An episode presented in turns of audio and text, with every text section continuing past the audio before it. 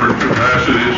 We would like to have him talk to us now. He's going to discuss the subject, how are Jehovah's Witnesses different from other religions?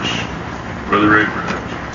Well, it's a pleasure to uh, be with you this afternoon, and we finally made it to meet together in this Kingdom Hall.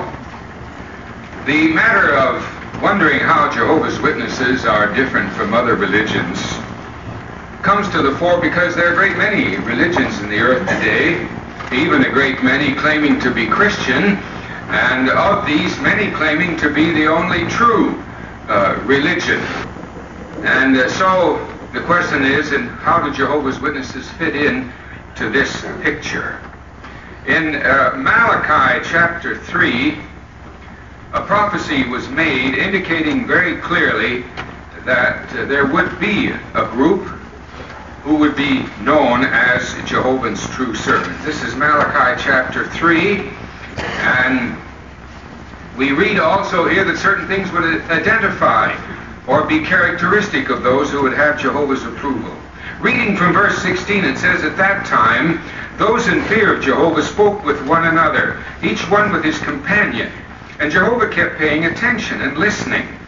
And the book of remembrance began to be written up before him. For those, now notice here, in fear of Jehovah, and for those thinking upon his name. Here we outline two characteristics that must be identifying characteristics of those who uh, please Jehovah. They have to be in fear of Him, that is, submit themselves to His way of thinking and His standards of righteousness, and finally, they have to be thinking upon His name. And reading on, it says, They will certainly become mine. Jehovah of armies has said at the day when I am producing a special property, and I will show compassion upon them, just as a man shows compassion upon his son who was serving him. And you people will again certainly see the distinction. What distinction? Between a righteous one and a wicked one. Between one serving God and one who has not served him. And this makes it very clear that uh, in this time Malachi is speaking about, the identity of those serving God and being acceptable to Him would come to the fore.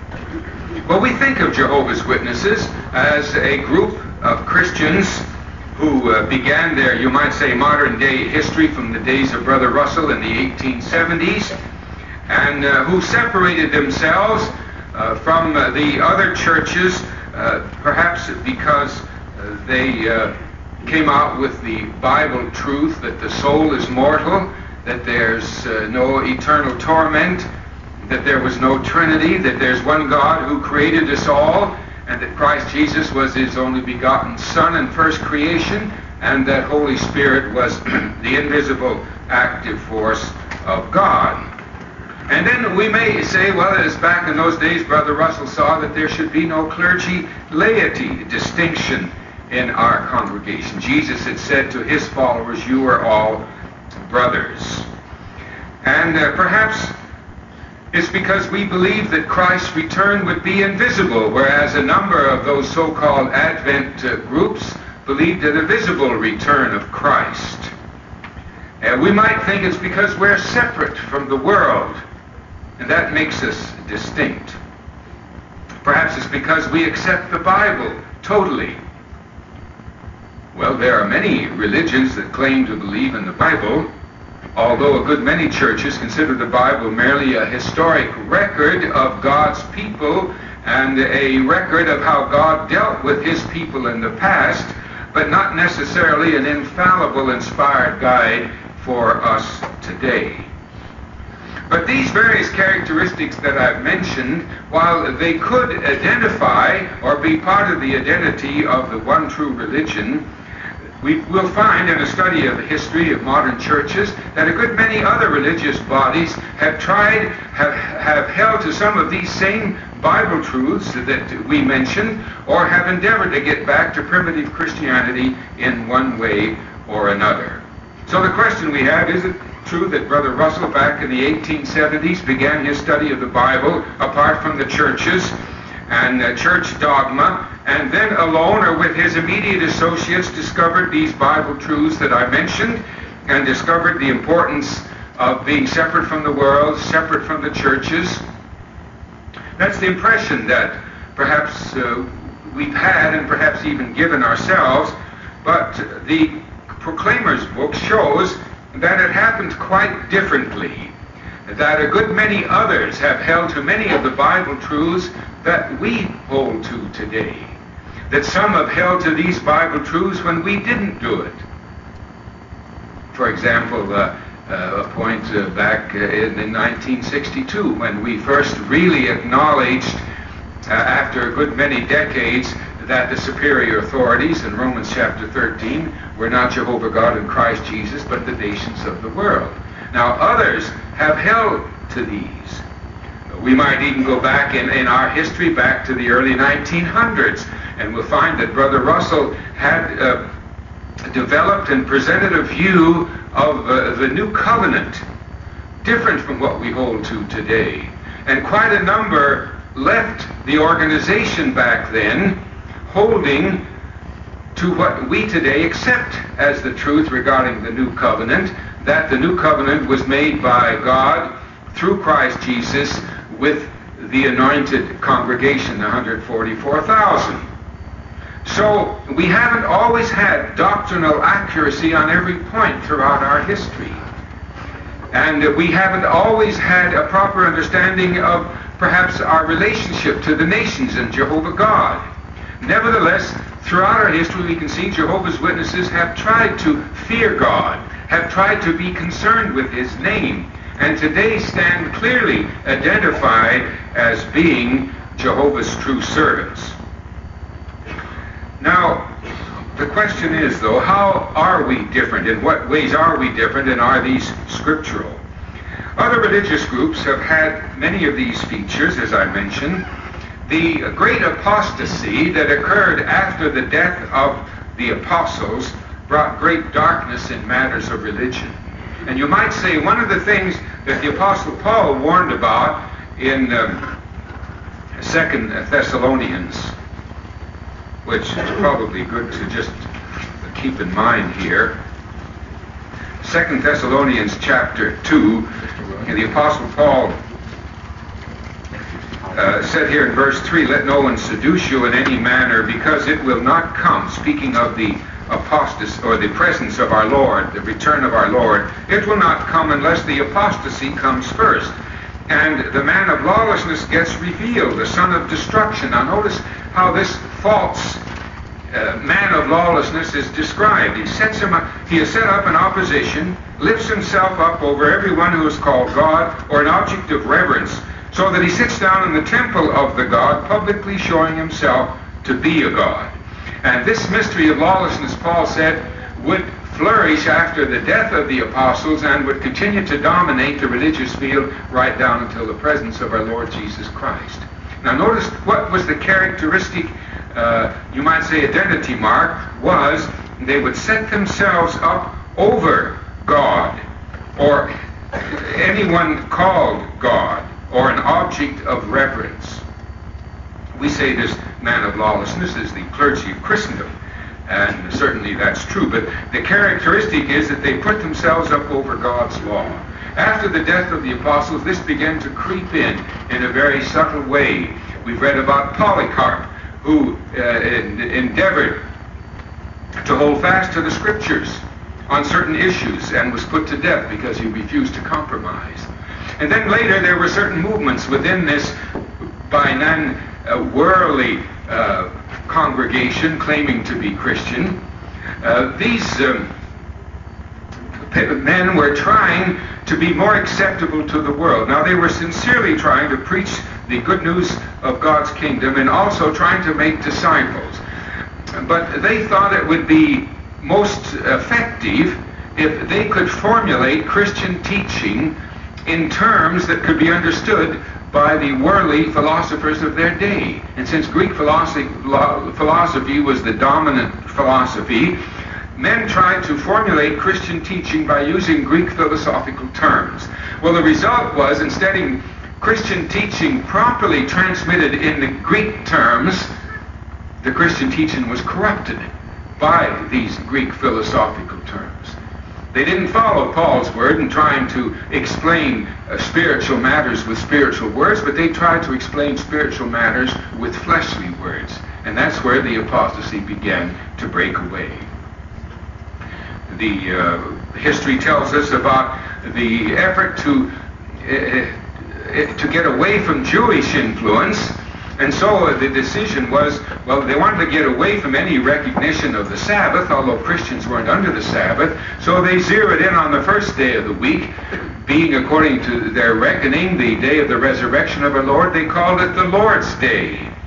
And then instead of keeping the Lord's evening meal once a year on the eve of the Passover, which they thought would be too, too Jewish friendly, they tried to put that on the first day of the week, and then instead of having it one day a year, as was Jesus' intention when he inaugurated it, they uh, tried to have it quarterly or monthly or weekly, uh, calling it, uh, people would have to go to communion. And there were those who objected to that in the third century and uh, they were excommunicated from the church. They were known as the Quartodecimans, which objected to this on the basis of the fact that they were putting human ideas ahead of God's Word. Well, it wasn't long until other thinking had come into the picture as well. Theophilus of Antioch, who had tried to uh, formulate three aspects of God, his ideas were picked up. He used the word Trinitas, or Trias rather, and his uh, friend down in Africa, uh, Tertullian in uh, Carthage there, used the Latin Trinitas. But this led to a thinking not only of three aspects of God, but also of three persons in God. And so the Trinity doctrine was born and uh, adopted during the fourth century uh, by the Catholic Church, which at that time was under the headship of the Emperor Constantine.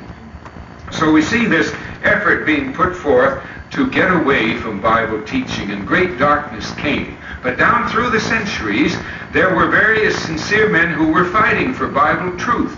And, and we had the uh, Waldenses on the one hand, uh, following up uh, later on after the Quarto Quartodecimans. And these people held fast to God's Word to the degree that they could understand it. Even Luther in the 16th century when he uh, started his thorough searching of the scriptures, he saw clearly that the doctrine of the immortality of the soul and the doctrine of eternal torment, as well as the Trinity, these teachings were wrong. And he called the doctrine of the eternal torment uh, and the immortal soul part of Roman of Rome's uh, dunghill of decretals. He, he wasn't very fine and delicate in his way of expressing himself, but the point is, Luther saw these truths. But then, because of fear of man and a desire to say, well, we, we don't want to break away from the church, his friend Philip Melanchthon went to Augsburg, where they formulated the Augsburg Confession, compromised, and went right back to adopting the immortality of the soul, eternal torment, and the Trinity. So it shows you how when men fall away from the Bible, then they're not going to be led into truth.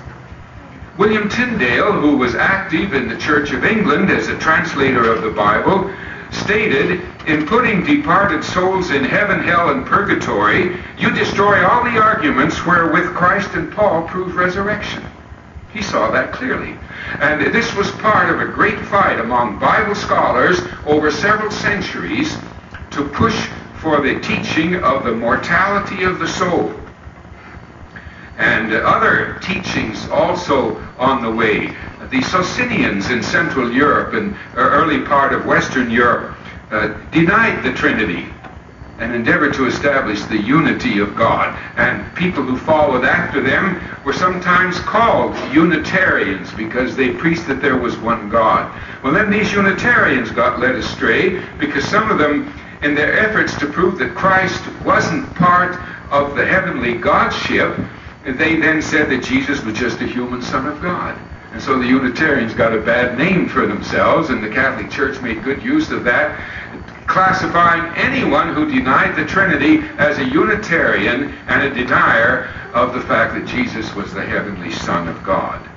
But Sir Isaac Newton in the 17th uh, century denied the Trinity. He was a Unitarian, and yet he certainly spoke about uh, Christ Jesus as the heavenly Son of God, and spoke also really about the invisible presence of Christ.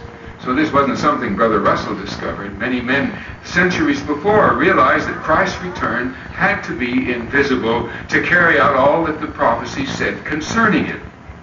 Newton also said that God put time prophecies in the Bible not to make men prophets to credit themselves, but only to help them understand when fulfillment was underway.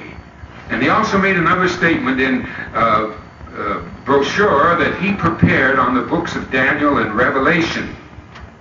He said the Messianic kingdom would never have full sway until the great multitude of Revelation chapter 7 was gathered out from all nations prior to the end of the world. Well, that was quite discerning back there. We didn't understand that until 1935. But he had that understanding. So there were a great many men being moved by God's word and the power of God's Spirit in those days. In the 1700s and 1800s, there was uh, a great breaking away from uh, the uh, established churches in an effort to get back to primitive Christianity. That's because uh, the main Protestant churches, the Lutheran Church in Europe, and the Dutch Reformed Church, and the Swiss Church, and then the Anglican Church, as well as the uh, Reformed Church of Scotland or the Presbyterian Church, maintained the same basic structure and teachings that the Catholic Church had, with only small variations. And so men broke away from these churches. For example, the uh, Anglican Church had formed within it uh, separatist groups called the Puritans or the Separatists. And then uh, the Methodists, John and Charles Wesley started the Methodist movement, which originally was a movement within the Anglican Church but became a breakaway. They were trying to get back to primitive Christianity. And uh, they endeavored to just use the Bible as the basis for their beliefs. But they got hung up uh, after a period of time, uh, hanging still on to the Trinity and the immortality of the soul and later on uh, they became a part of the world. And although they had no clergy laity distinction in the start, eventually they went to having bishops ordaining uh, clergymen, so they had a clergy class. And then from the Methodist, uh, from the Anglican Church, the Baptists broke away. And from these various Baptist groups, uh, the Congregationalists uh, and Pentecostals and other groups broke away, all in a sincere effort to get back to primitive Christianity. And uh, these stirrings brought about a great deal of debate, both in England and the United States. Back in uh, the latter part of the 18th century, there were great debates on the fact that the soul was mortal and not immortal. Even the Anglican Archbishop Whately of Dublin uh, was an outspoken defender of the mortality of the soul. So what I'm getting at is it wasn't just Brother Russell's discovery. These things were there. Uh, as a matter of fact, uh, Jacob Blain, who was uh, a Baptist minister up in Buffalo, New York, wrote a book in which he explained that there were 200 clergymen of his acquaintance that had been expelled from the pulpits in the eastern part of the United States for denying that the soul was immortal. And uh, that is a great deal of activity. And down in Philadelphia, there was a former Baptist uh, minister by the name of Henry Grew who had left the Orthodox Church and was an independent preacher. He produced a pamphlet called The Intermediate State. And this was long before Brother, several decades before Brother Russell was born. And this booklet had basically all of the arguments that even we use today from the Bible to prove that the soul is mortal and that at death uh, one does not go on to uh, life either in heaven or hell. Well, another man by the name of George Storrs, who was very influential in working with Brother Russell, uh, was a Methodist preacher at the time, he was on a train from New York to Boston and he found one of these pamphlets on the train and read it. It disturbed him a great deal because he'd never thought about whether the soul was mortal or not. And having read this, he made a study now for three years to decide because he realized it was going to cost him his position in the Methodist Church if he denied the immortality of the soul. So then he wrote three letters, which are excellent treatises on the subject, and sent them to three Methodist preacher friends of his. And they said he should pursue this matter. So he reworked this material and expanded it and gave six sermons in a church up in Albany, New York, although he himself was stationed in Brooklyn, and uh, then produced this, these six sermons in a publication which was distributed in over 200,000 copies before Brother Russell was born.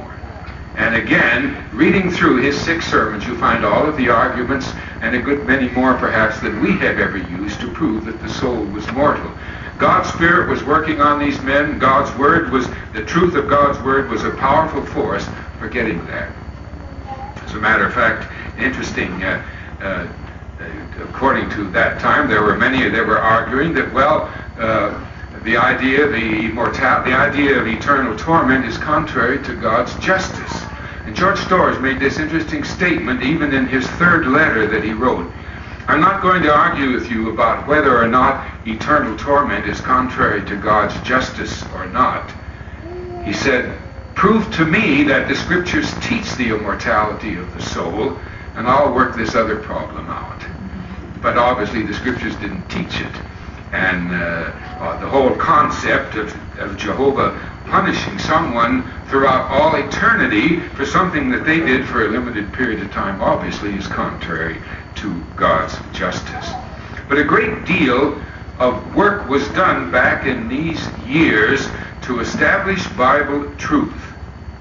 There was a, uh, as far as time is concerned, uh, Brother Russell wasn't the first one that saw that the Gentile times would end in 1914 and that Christ's return would be invisible. As I mentioned, Isaac Newton talked about the invisible return of Christ.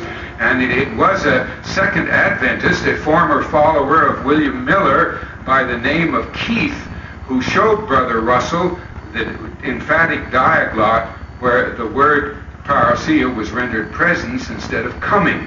So these men saw this too, that we need to be talking about a presence, not a sudden visible coming as far as Christ's initial return. A bishop in England by the name of Elliott, uh, back in 1830, wrote a, series of books on uh, Revelation called Horae Apocalypticae.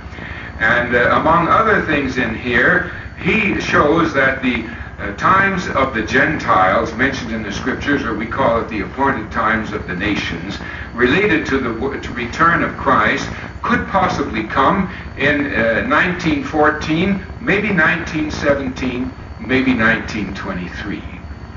And uh, about the time of Bishop Elliott, there was another uh, man by the name of Robert Seeley who came to the same conclusion.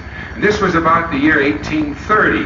In 1823, an Anglican uh, clergyman by the name of John Aquila Brown wrote a publication called Eventide, and it appears as though he was the first one, in modern times at least, to put together Jesus' words in Luke about the Gentile times being fulfilled and compare these with Daniel's prophecy about the seven times going over him. And he also came to the conclusion that uh, the times of the Gentiles would end maybe 1914 and 1918. Now, the problem with this, and the question with this, was when did the Gentile times begin? Using the prophecy of Daniel, you had to say, well, it began when there was no longer a kingdom of, uh, succeeding from David, a kingdom of God on the earth, until the kingdom was established in the heavens. Well, some Bible scholars said, well, the time of the Gentiles would begin with the accession of Nebuchadnezzar. And then others would say, well, it would begin with the first captivity, when the first captives were taken from Jerusalem, and Jerusalem came under a certain domination by the Babylonians. But uh, it was uh, an earlier associate of Brother Russell, Nelson Barbour, who later abandoned the truth, for other reasons who saw that in Ezekiel, Jehovah spoke about Zedekiah removing the diadem and the kingdom being overturned, overturned, overturned until he would come whose right it was.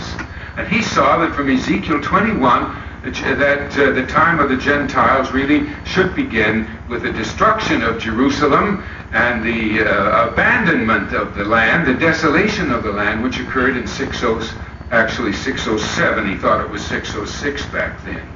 Brother Russell became an early associate of Barbour. Barbour published this information in September of 1875. After Brother Russell associated with him, he prepared also an article on the Gentile times and published it in George Storrs magazine in September of 1876, saying that the Gentile times would run from 606 to 1914. But again, Jehovah's Spirit was operating on a number of individuals. Truths were gradually being uh, coming to the fore from various sources. Well, now, what happened to these other religious groups? Even Brother Russell had acknowledged that uh, the Methodists had some truths, the Baptists had certain truths, the uh, those followers of Calvin had certain truths, but they didn't pull all of these together. Well, Jesus made an interesting point about this when uh, in John chapter 5 he was talking to the scribes and the Pharisees. And this is going to answer a question as to why many of these sincere groups who started out in the right direction haven't continued to this very day with the true religion. Uh, they were denying that Jesus was really uh, the true servant of God. And in verse 31 of chapter 5, Jesus said, If I alone bear witness about myself, my witness is not true. There's another that bears witness about me, and I know that the witness which he bears about me is true. So then, Jesus, of course, had the witness of Jehovah God. He had the witness of the Hebrew Scriptures. He had the witness of John the Baptizer. And the works that Jesus did fulfilled Scripture. But then he turned to them in verse 39. He says, You're searching the Scriptures because you think that by means of them you will have everlasting life. And these are the very ones that bear witness about me, and yet you do not want to come to me that you may have life. I do not accept glory from men, but I well know that you do not have the love of God in you. I've come in the name of my Father, but you do not receive me. If someone else arrived in his own name, you would receive that one. How can you believe when you're accepting glory from one another and you're not seeking the glory that is from the only God? And that's the point that back then those Pharisees rejected Jesus, but he didn't come on their terms. And he didn't come with the glory that they wanted to give or that their learned ones wanted to give. Jesus accepted only the glory from God. Now, a good many of these religious groups that broke away from the Anglican Church or from the Baptist or from the other groups, they still had problems because they followed men or they wanted to be accepted by human organizations. In some cases, they refused to abandon favored teachings or pride in their religion in order to accept Bible truths. Or perhaps some of them got stuck on some particular teaching or practice. Uh, an example is the followers of William Miller, who were very sincere in their believing in the return of Christ. But after his predictions didn't come out and uh, he died, uh, many of these followers formed several different groups known as Advent groups or Second Advent groups. And some of them had special names like the Advent Christian Church and the Worldwide Church of God Advent and the Life and Advent Union. And one group with uh, uh, Ellen White had um, decided they wanted to distinguish themselves, so then they settled in on accepting the seventh day Sabbath to be kept and certain dietary regulations. This would identify them. They took the name Seventh day Adventist. But then later, in order to be more accepted by other churches and communities as a proper religion, they adopted the Trinity, which William Miller hadn't uh, accepted. And by this means, they became more mainstream, but then they froze into a particular set of doctrine and religious customs, and they haven't made any progress in Bible study since. Others uh, became uh, focused on a personality and became a cult built around the personality of some very famous preacher. The Campbellites were one example. They were quite united under, under uh, the uh, Campbell, father and son. And later they changed their name to the Disciples of Christ and then divided into the Christian Church and finally united again with, under the name Christian Church.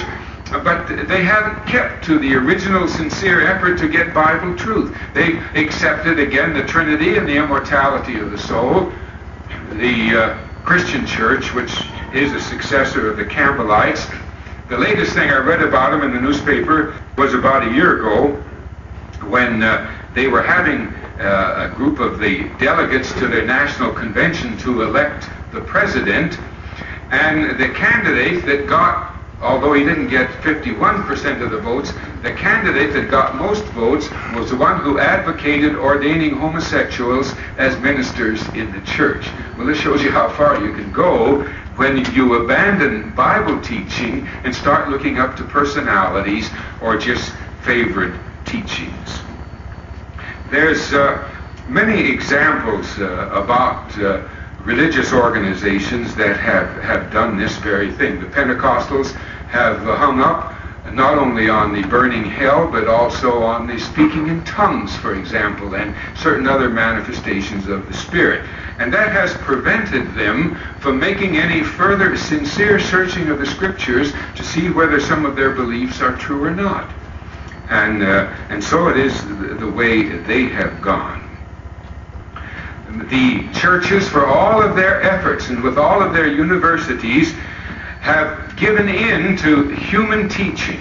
For example, over a hundred years ago, Charles Darwin came out with his uh, theory of evolution. And uh, at first it was rejected because his theory denied the creation of the Bible. But as the, his teaching began to be adopted by scientists, the learned men of our time, and taught in the universities, the clergy in the religious seminaries also studied the theory of evolution, and because they wanted the glory that men give and wanted to be accepted as intellectuals of this world, they accepted this as a teaching. Many of the uh, clergy today, there are some fundamentalists that don't, but many of the clergy of the main religions of our day have rejected the creation account of the Bible, saying, well, the Bible can be spiritually true without being historically or scientifically true. But that's really a lot of nonsense. Either a thing is true or it's not true. And something can't be spiritually true and historically incorrect. Then along came Sigmund Freud with his psychology. He denied also the Bible account of the fall of man in Eden, saying that belief in God was infantile. And then he added he rejected the total concept of inherent sin being a problem, saying rather that our problems today, psychological problems and emotional problems, were from some sexual repress of our childhood and from bad relations that children have had with their fathers. So he rejected the Bible account. And then on top of this, the universities of, of Protestant Europe began to get into higher criticism. And higher criticism was a dissecting of the Bible and an analyzing of it to challenge that the Bible was God's Word, to challenge that it was written at the time that it is said to have been written by the men who are said to have written it about events who are said to have taken place. They say none of these things are true. So they deny the Bible. And to this very day, in many Lutheran churches of Denmark and uh, Sweden and Norway and uh, Germany, you'll find the statement, the Bible isn't God's words. Of course, in, in the Bible you can find God's word. But they deny the creation, the fall, in Eden, the account of the flood, the virgin birth of Christ, the resurrection of Christ, there's not a whole lot left uh, in that case. So here's why these churches have fallen away and been led into darkness. These churches also have uh, not come to understand the significance of Jehovah's name. Now, we're not just talking about words. Shakespeare said a rose by any other name would smell just as sweet. It doesn't really have to be called a rose, but what is needed is for that flower to be identified with its characteristics.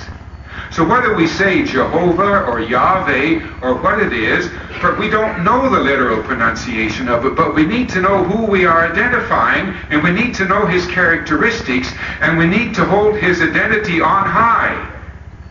To be concerned about his name. That's what Malachi said, and that's what Jehovah's Witnesses do today. So we see the issue of universal sovereignty, that Jehovah is the supreme God of the universe. His sovereignty needs to be vindicated. His name needs to be sanctified. And uh, we see the importance of accepting the ransom of Christ Jesus, and not just, you know, as a statement of belief, but as an impact on our lives. Belief in the ransom is not merely a, a bumper sticker or a, a stick-on label on our door, I've accepted the blood of Christ. It means that we accept Christ's standards in our whole way of thinking, our whole way of life. That's what it means to believe in the ransom. And so Jehovah's Witnesses have also come on this matter of human integrity. We see the relationship of integrity to the issue of universal sovereignty. Well, now, the other churches today do not see these basic issues. And as a result, we see a great deal of confusion.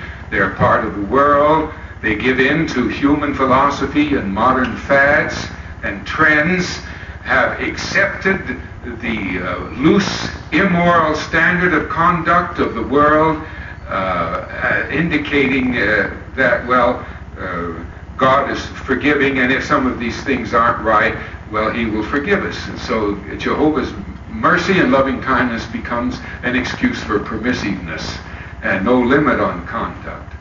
So this is what's wrong with the, the churches in the world today. Well, now, how is it that the Bible students have continued to be led by Jehovah as Jehovah's Witnesses are today? It's not an accident. We won't say it's because Brother Russell or Brother Rutherford or Brother Knorr, these men who have been presidents of the society, were smarter than theologians of these other churches, but they have been men who have been sincere, have been loyal to God's Word they have concerned themselves with Jehovah's name, and they have been led in fear of Jehovah. That is, fear of displeasing him. Brother Russell's approach to Bible study has been a good example and has been followed right down to our day. Uh, in uh, 1 uh, Corinthians, chapter 8 was an interesting uh, thought here. Because so many people say, well, I know God and I've accepted God. But uh, in verse 3, Paul said, if anyone loves God, this one is known by him. And this is a very important thing, to be known by God. And uh, Paul mentions this very same thing. And uh, it's here in uh, 2 Timothy chapter 2 and verse 19. He says, all that, speaking about men who deviate the truth from the truth, uh, Paul writes, For all that, the solid foundation of God stays standing, having this seal. Jehovah knows those who belong to him. And let everyone ma- uh, men- naming the name of Jehovah renounce unrighteousness. So, first of all, Jehovah knows those who belong to him. What we need to do is to be found known by Jehovah. This was the attitude that Brother Russell had, and these scriptures he used a great deal. And then, of course, everyone mentioning the name of Jehovah or naming the name of Jehovah must renounce unrighteousness. So it isn't a question of just having a name, it's a question of renouncing unrighteousness. This is the point. When uh, Jesus was talking in John 4 to the Samaritan woman, he mentions this point uh, about worship too, about it being in harmony uh, with truth. And uh, the woman had said to him in uh, chapter 4 of John, verse 20, that our father, forefathers worshipped in this mountain, but you people say it is in Jerusalem where persons ought to worship. And Jesus said to her, Believe me, woman, the hour is coming when neither in this mountain nor in Jerusalem will you people worship the Father. You're worshiping what you do not know. We worship what we know because salvation originates with the Jews. Nevertheless, the hour is coming, and it is now, when the true worshippers will worship the Father with spirit and truth. Now, look, note the whole key here. For indeed, the Father is looking for such like ones to worship Him. We have to worship God in the way that He's looking for. So many people today say, I have my religion and I'm satisfied with it. Or you're encouraged, go to the church of your choice. Actually, we should go to the church of God's choice. We should be the kind of people He's looking for. And that's the way Brother Russell looked at it. A scripture that Brother Russell often used, and we've had as our day's text recently, is Proverbs chapter uh, 3. And Brother Russell realized very clearly it wasn't just a matter of getting doctrinal truth. It wasn't just a matter of being known to be a Bible researcher and to come up with theological explanation of teaching. But rather, as he said in chapter 3 of Proverbs, verse 5, trust in Jehovah with all your heart, and do not lean upon your own understanding. In all your ways take notice of him, and he himself will make your paths straight. Do not become wise in your own eyes, fear Jehovah, and turn away from bad. Well, without being self-righteous or trying to appear to be holier than others, Brother Russell and his earlier close associates were very sincere in, first of all, putting their trust in Jehovah in all their ways, taking notice of Him. Not just in Bible study, they realized their entire lives had to be led in harmony with God's will to the degree possible for them. And that the truth should impact on their lives. Another scripture that uh, they realized they had to follow if they were going to increase in an understanding of the knowledge about Jesus Christ is in 2 Peter. And this scripture was used many times and it was published in the Watchtower uh, at the time of Brother Russell's death as one of the uh, objectives that he and his associates had in their searching of the scriptures. 2 Peter chapter 1 and reading from verse 5, For this very reason, by your contributing in response all earnest effort, supply to your faith virtue, to your virtue knowledge, to your knowledge self-control, to your self-control endurance, to your endurance godly devotion, to your godly devotion, brotherly affection. To your brotherly affection, love.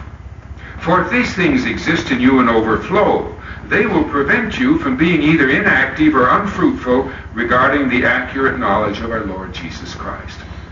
So it wasn't just a matter of having a Hebrew and a Greek lexicon and trying to find out a few Bible truths from the Strong's Concordance. It's a matter of all these ways, adding to your faith virtue, knowledge, self-control, endurance, godly devotion, uh, brotherly affection, and love. And these things had to exist if one was to grow in an accurate knowledge of our Lord Jesus Christ. Now this has been the attitude that the brothers of the faithful and discreet slave have had down through the decades. The Bible students accepted God's Word at all times, accepted the Bible as God's Word. And when the theory of evolution and, and, Freud's psychology and higher criticism came on the scene, uh, Brother Russell, in articles in the Watchtower, challenged these on every occasion and defended and championed belief in the Bible and the teachings of the Bible. Those who would become Bible students after having seen the truth had to be willing to give up certain favorite teachings they'd had in the church. They had to give up close friends or even prominence and approval that they'd had in the community before if they were going to become Bible students. They had to be willing to preach an unpopular message. They also had to be willing to build their lives around their faith. It wasn't just a matter of going to church on Sunday and hearing a few homilies about how pe- the attitudes people ought to have and then to live their lives the way they wanted to. No, the characteristic of Jehovah's servants is the same today as it was in the first century. They had to build their entire lives around their faith and the teachings of the truth. They had to form a bond of union with fellow believers of all different classes because here were people that were well educated or poorly educated, that were rich or poor, people of different national origins or racial origins, cultural origins. And yet, those who would be Jehovah's servants, the same as today, had to form a bond of union with their fellow believers. And they had to let the religion, the faith, be the basis for their thinking. It wasn't just a part of their lives, but it had to be their lives. And this is what has distinguished Jehovah's Witnesses from a good many other religions. They had to not be uh, sidetracked by popular religious fads or by intellectual approaches to things, but to stick to God's Word. And to stick to the Bible, even though it meant that they would become unpopular. Jehovah's servants have stuck to such things as neutrality, not participating in war.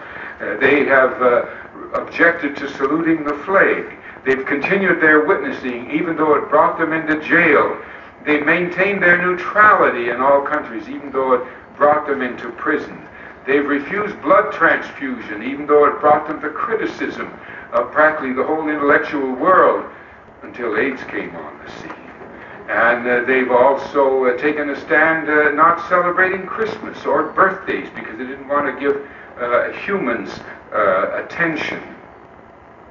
So it is a matter of endeavoring to please Jehovah at all cost.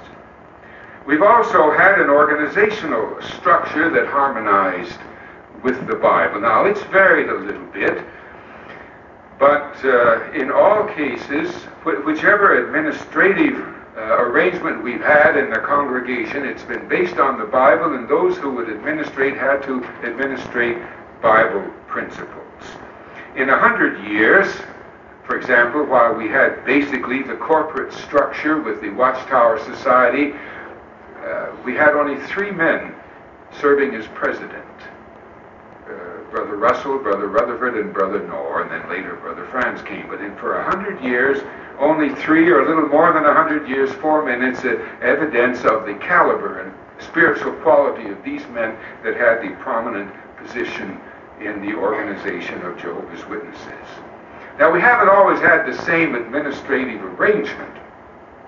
In the days of Brother Russell, Brother Russell took the lead uh, as sort of the pastor or shepherd of the congregation, him taking the lead in the writing and in the giving of talks and spreading the truth. And then each congregation sort of operated independently with a locally elected body of elders. And that took care of their needs at that time. But even then, in electing elders, it was emphasized that scriptural qualifications had to be the basis for electing elders, and elders, in administrating their duties, had to follow Bible principles. So there was no acknowledgement that personality should come in and dominate uh, any part of the organization. Today we have a governing body, and we have bodies of elders in congregations, and then we have in every country a branch committee, and in this way the organization as is administered. It hasn't always been that way. Uh, if we look uh, into the, as I mentioned before, the congregations were fairly autonomous in uh, their looking after their uh, congregation affairs. And then the Watchtower Society was formed, but it wasn't formed to be an administrative body or a governing agency for the worldwide work of Jehovah's people. Originally, Zion's Watchtower was only a, a uh, an association for a tract fund to uh, receive funds to uh, give financial support to tract distribution. Uh, this continued on. Brother Russell was president of the Watchtower Society and acknowledged as the uh, you might say, the primary shepherd or leader of the Bible students up until his death. And up until that time, the society was not used as any legal governing agency, nor was its board of directors considered a governing body. After World, uh, Brother Russell died, Brother Rutherford became president of the Watchtower Society, and uh, the Watchtower Society began to move more in a direction of sort of looking after or administering the affairs of the Bible students and later known as uh, Jehovah's Witnesses. Brother Rutherford wanted to avoid the thought that one man or one personality was dominating and that the brothers would say, well, Brother Rutherford says this or that. So he felt that the faithful and discreet slave, in some way, the anointed body, should be represented by a body. And so in the 1930s, he introduced the term the society. Uh, and it defined it in our literature as this did not refer to the corporate body, the Watchtower Bible and Tract Society, but to the body of anointed, the society of anointed ones represented by uh, the responsible brothers at headquarters. And so this was the term that we used during the 30s and early 1940s. But Brother Rutherford emphasized that he wasn't the leader of the organization, and when he died in 1942, Brother Knorr became president, nor was it his intention that he would become a leader, but as a responsible elder or overseer in the organization, he carried out his duties. But in, during the World War II, the question came up when our brothers would be seeking uh, recognition as ministers uh, with regard to being ordained as ministers and exempt from military service, the National uh, Board for Selective Service would ask our brothers, well, what is your, or who uh, is your governing body? Who ordains you? Well, we could explain easily enough that we were ordained by Jehovah and that we had the scriptural backing. Well, what is your governing body, or who make up your governing body? And so in the early 1940s, with the conference of Brother Knorr and Brother uh, Franz, and uh, even before his death, Brother Rutherford, it, it, was explained in a letter to the National Selective uh, Headquarters, Selective Service Headquarters, that the governing agency uh, for Jehovah's Witnesses could best be uh, defined as the Watchtower Bible and Tract Society. And uh, so this term was, was used for some years in the yearbook the Watchtower Society was considered the primary governing agency, and uh, often in the literature we would have the term governing body used sort of uh, in relationship to the board of directors of the Pennsylvania Corporation. Nevertheless, all of these board of directors were loyal, spiritual men serving Jehovah. It was first really in 1971 uh, at our convention that uh, we learned that there should be bodies of elders and congregations. And at the annual meeting of the Pennsylvania Corporation in uh, the 1st of October of that year, the board of directors, who also in a sense had been serving as a governing body, began to see that it would be good to separate out their spiritual identity from their legal identity as directors on a corporation. And so that year they decided to define their duties as separately, and so they had a board of directors which functioned still according to the uh, corporate laws, but these same seven brothers were a spiritual governing body, and for them the permanent chairmanship would no longer be the president of the corporation, but this would rotate among all seven brothers of the uh, uh governing body. And then they expanded their number from 7 to 12 and eventually to 18, although a number of these now have passed off of the scene. We have about 10 now serving as the governing body. But the point is, in all different ways that uh, our organization has been administered, it has always been by brothers who submit themselves to Jehovah's will, who fear Jehovah, and uh, who follow out Bible principles. And the outstanding characteristics of uh, Jehovah's people today, and what makes us different, is that all through the years we've stuck to God's Word first of all. We've never given in to any human philosophies, intellectual teachings of the universities of our time, or scientific investigations. We hold fast, first of all, that God's the Bible is God's Word, and it is the true scientific, historic, and spiritual account of how things came about. And it's as uh, Brother Russell always said uh, in his early days, that the truth should always be logical. Uh, George Storrs had an interesting explanation of that. He says all Bible truth should be logical, and it should be in harmony with reason. But you cannot reason yourself to all Bible truth, such as How did I get here? What's the purpose of our existence? Who is God? Where did sin come from? You have to have divine revelation. But if you have divine revelation, it should not be contrary to logic and reason. So these are some of the principles that uh, have uh, guided Jehovah's people down through the centuries. And today, here we stand on the issue of the ransom. The Apostle Paul wrote to Timothy that there's one God and one mediator between God and man, the man Christ Jesus, who gave his life as a corresponding ransom. And then he added, This is to what is to be um, maintained in its own time. And today, the doctrine of the ransom is primarily held forth by Jehovah's Witnesses. There's a lot that give lip service to it, saying they believe in the blood of Christ.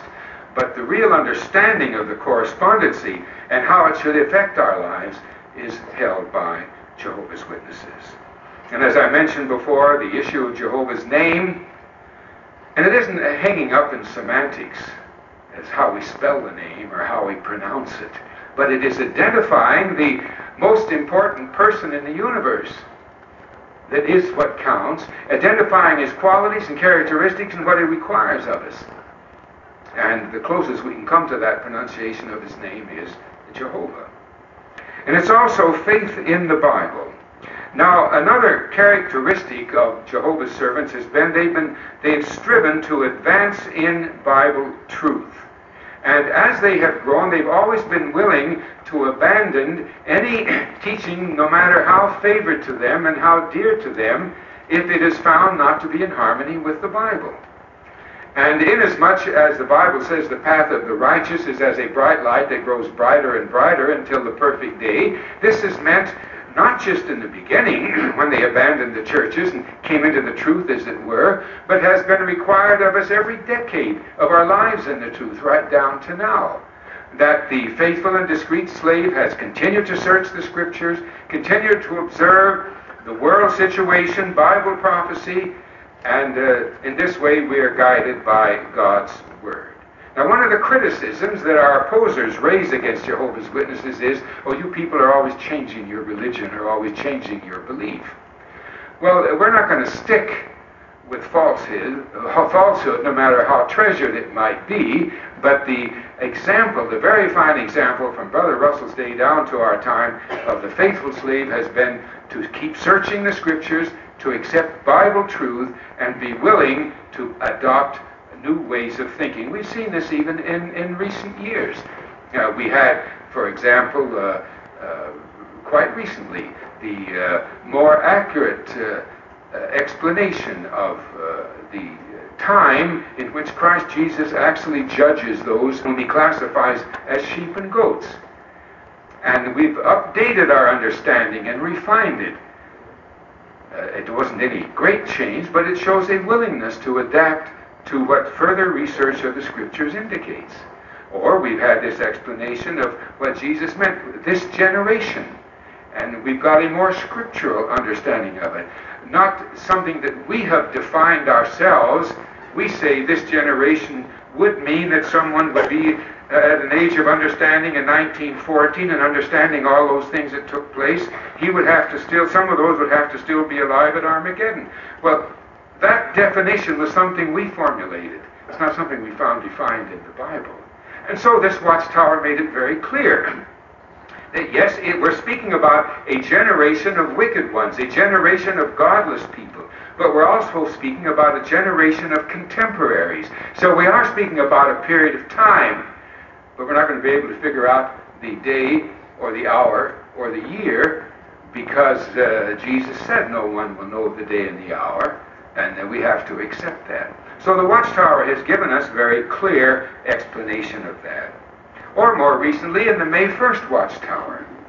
At uh, one time, Brother Russell had adopted or had the same view that the churches of Christendom had, that we had that the higher powers or superior authorities were the political rulers of the world, and that we had to submit to them in every way. This brought Christians into difficulty with their neutrality during World War I. And so, in the late 20s, uh, because uh, the scriptures make it very clear that the authority uh, is God's servant to punish uh, those who do wickedness and to reward the doers of good. And the brothers had not seen that the political nations had punished those who do wickedly and who rewarded those who do. They put the doers of good in prison. And so it was rather logical back then in the late 20s that we would understand Romans 13 as um, referring to Jehovah God and Christ Jesus as the higher powers. As a matter of fact, there are some modern translations of the Bible who say that uh, we should submit ourselves to the supreme authorities. And so it was in 1962, after observing and studying the scriptures and learning the whole principle of relative submission, which we had to learn uh, uh, in the early 1950s in the Watchtower and made a study in several issues, we realized that uh, Paul was referring to the uh, worldly authorities as the, uh, the uh, superior authorities or the higher powers, and that in an ordinary or general sense, yes, they were allowed by God, they were His servant, they were supposed to keep order, which meant they would punish the doers of evil and reward the doers of good. And that was their job, not that they always did it, but we would recognize them, show them respect, pay our taxes, obey the laws. This became very clear in 1962, and it was very important for uh, Jehovah's servants.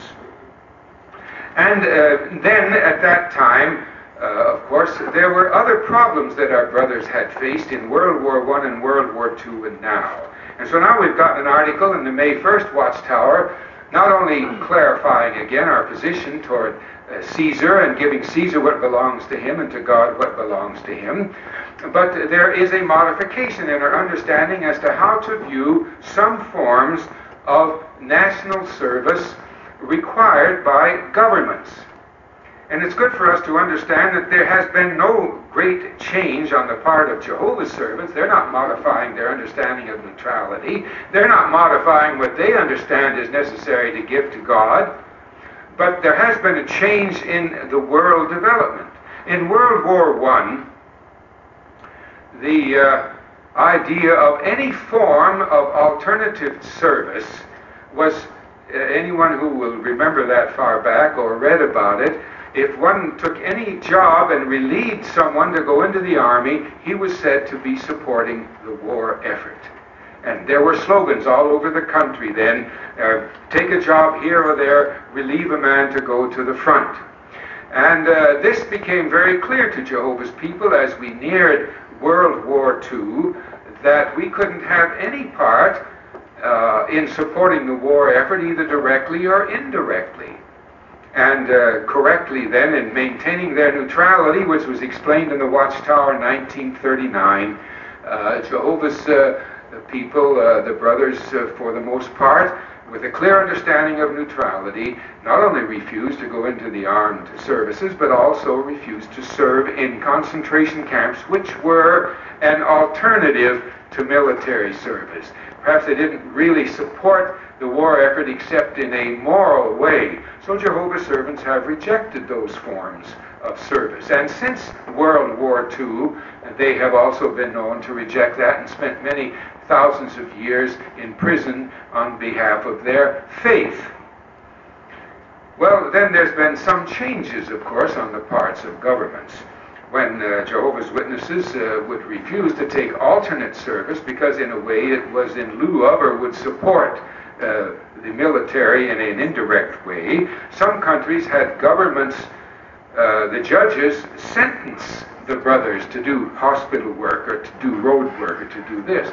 Well, if a judge sentences us to go to prison, uh, we don't tell the judge where we'll serve we accept that sentence and carry it out as long as the particular work assignment does not go against our conscience and be something that we should give to God. In other words, if a judge had sentenced a brother to make weapons, of course he wouldn't do it. If a judge had, had sentenced a brother to go and, and serve the priest in the monastery, well, he couldn't do it. But uh, we did accept the sentences of the court, and our brothers were obedient prisoners.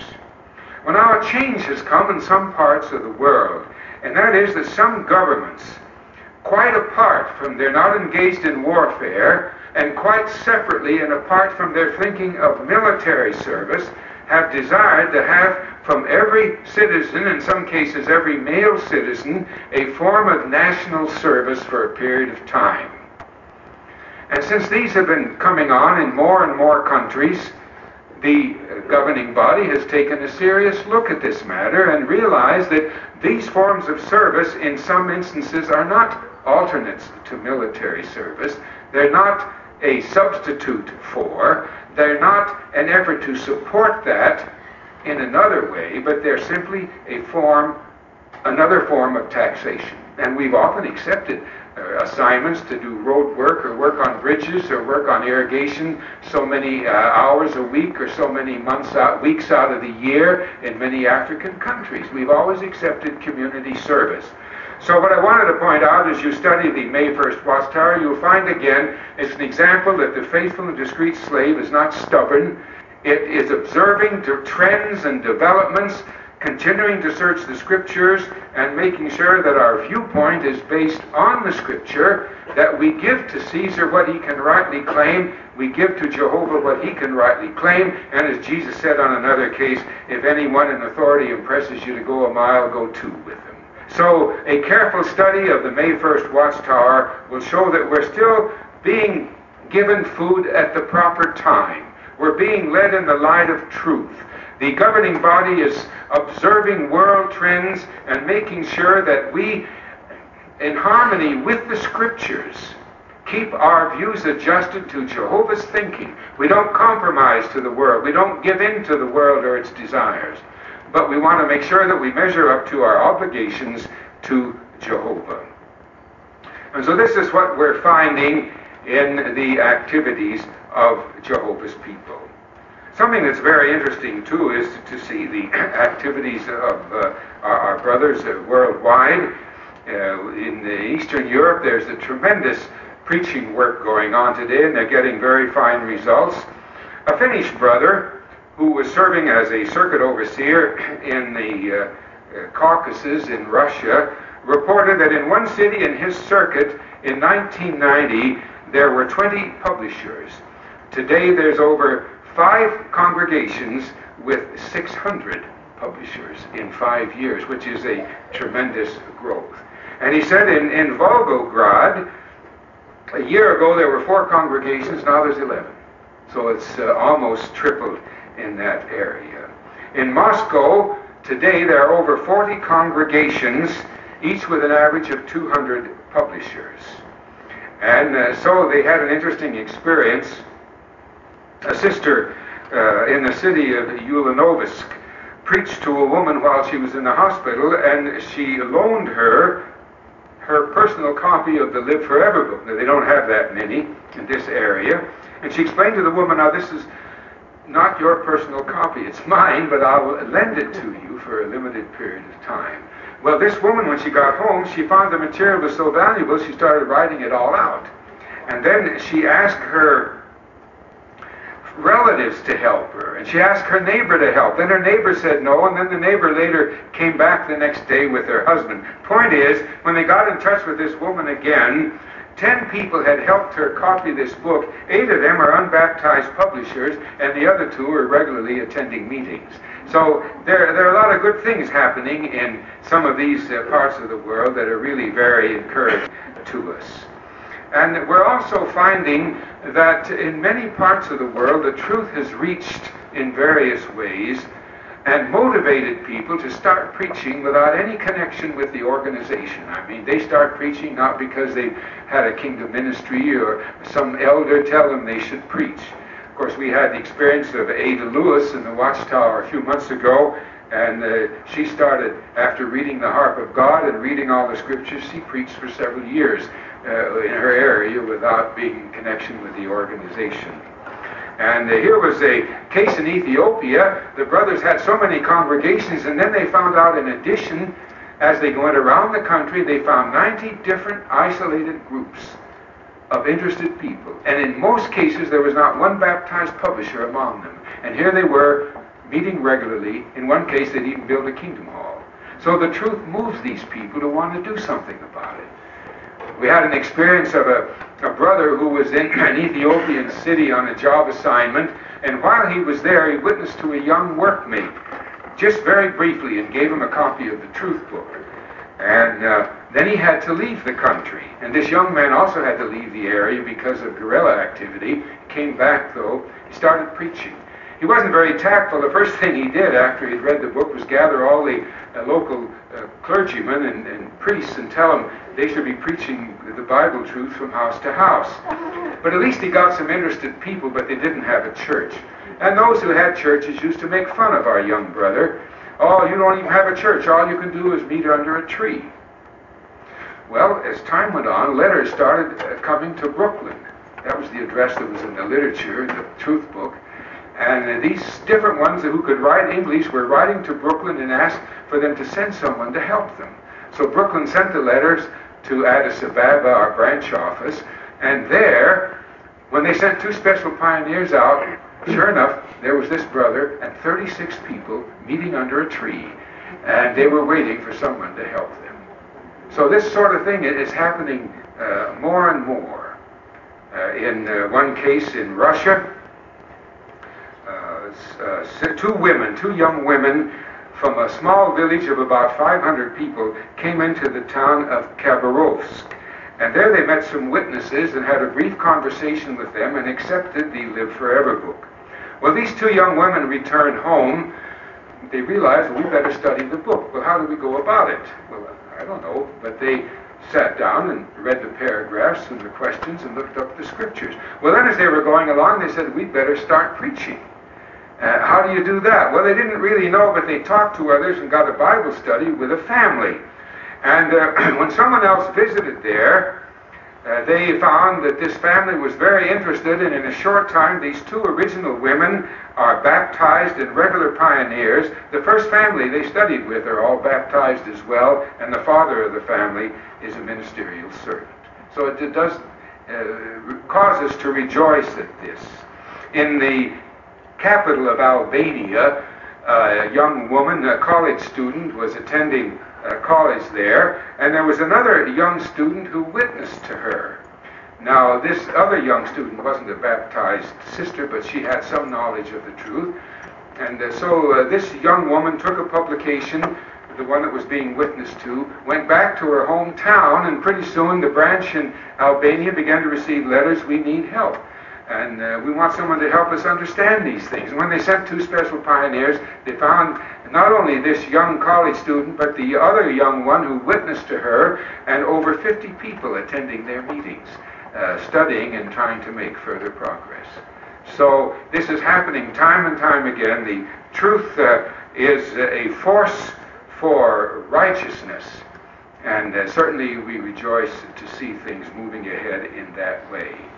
Even the Muslims are, are turning uh, to the truth. Uh, we found uh, a couple of years ago when we were in West Africa on a zone trip that uh, Muslims were coming in uh, to the truth about the same rate as people from Christendom's churches and from the tribal religions of West Africa.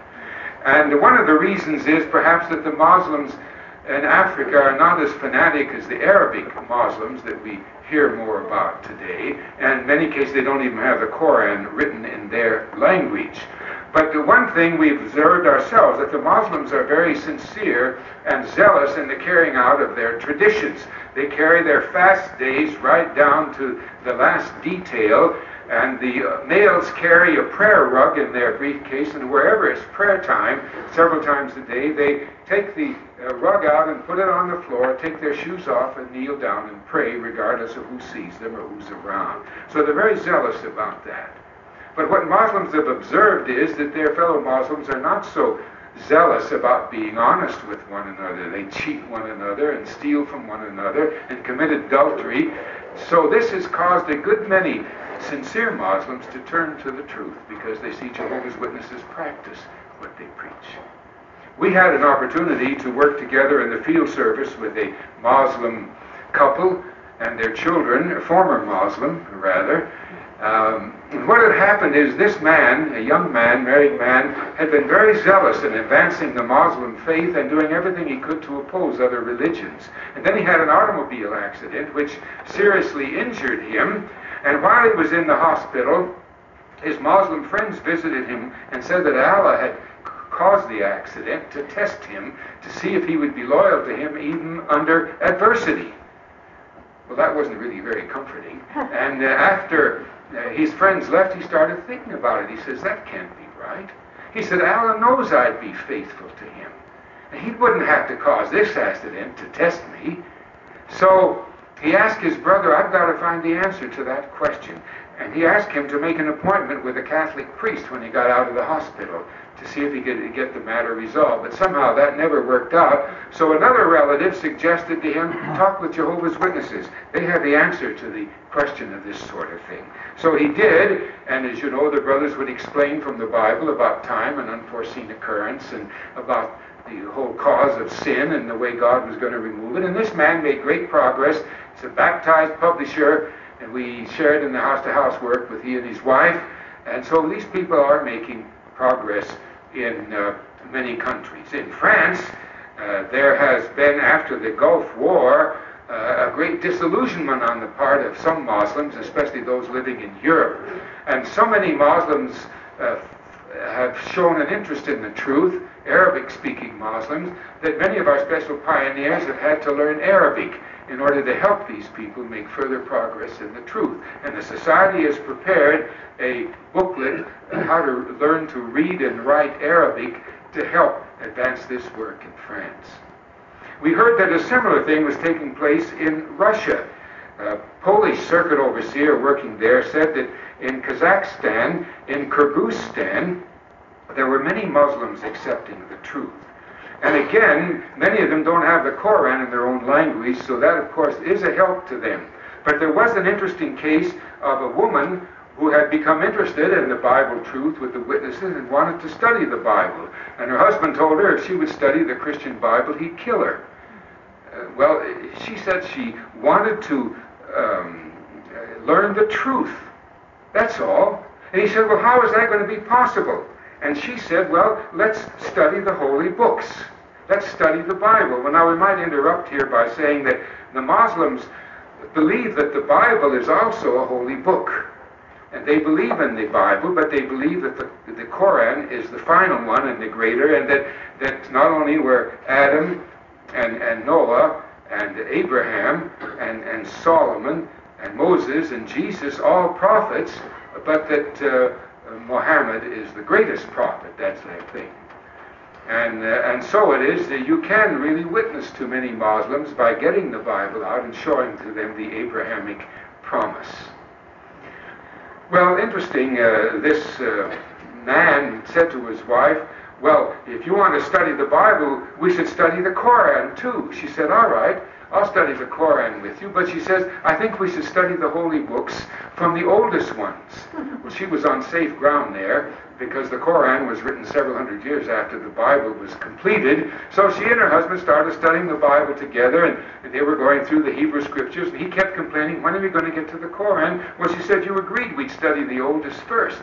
So they got through the Hebrew scriptures into the Greek scriptures. By now, the husband is also an unbaptized publisher, so uh, they're not going to get into the Koran. And uh, this is sort of an interesting example as to how things are, are taking place there.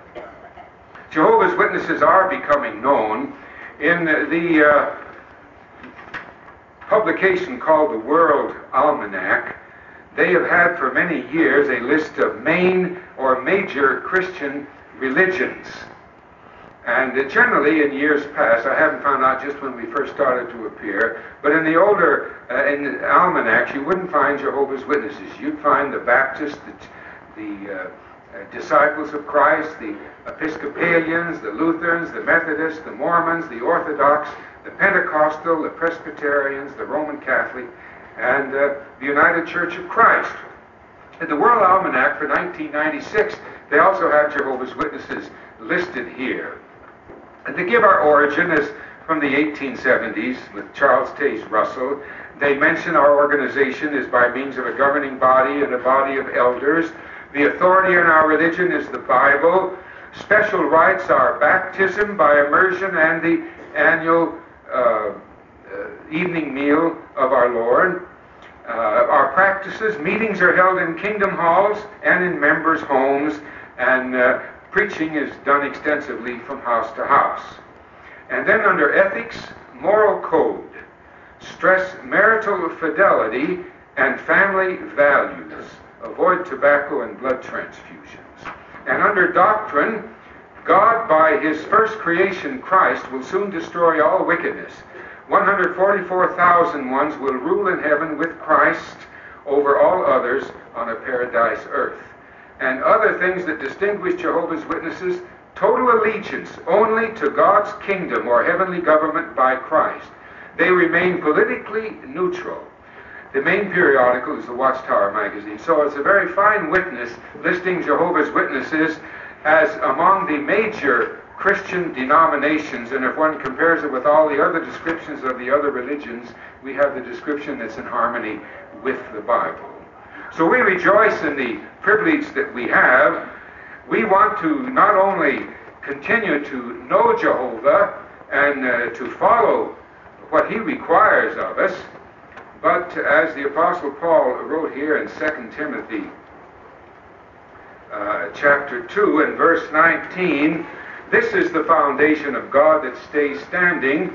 Jehovah knows those who belong to him. We want to be known of Jehovah, and the point, let everyone naming the name of Jehovah renounce unrighteousness. This is what distinguishes us today from all other religions. True, there are many sincere people in all other religions of the world today, and that's why we continue to preach from house to house and on every occasion try to contact people. But we need to urge people to look into the Bible truth. An outstanding characteristic of Jehovah's Witnesses is the preaching of the good news of the kingdom. As a matter of fact, the title of the history book on Jehovah's Witnesses is Jehovah's Witnesses Proclaimers of God's Kingdom. And from the days of Jesus, the preaching of the truths of God's Word and the events pertaining to the outworking of God's purposes has been an outstanding characteristic. If Jesus hadn't done the preaching work, his presence as the Messiah would have been long forgotten. If the apostles hadn't carried on a preaching work, Christianity would easily have disappeared from the face of the earth. But these things need to be made known. And so Christ Jesus said to his disciples, You will be witnesses of me in Jerusalem, in Judea and Samaria, and to the ends of the earth. And so it is today. The most important events in human history are taking place. The establishment of the kingdom. Soon, the destruction of Babylon the Great and the nations of the earth at, Bab- at Armageddon, and the entering in of the messianic kingdom of righteousness on earth. So, certainly, these things need to be proclaimed today. So we want to continue to distinguish ourselves as having the right religion, as being concerned with Jehovah's name, as being concerned with his righteousness, and being concerned with proclaiming God's kingdom is the only hope for mankind.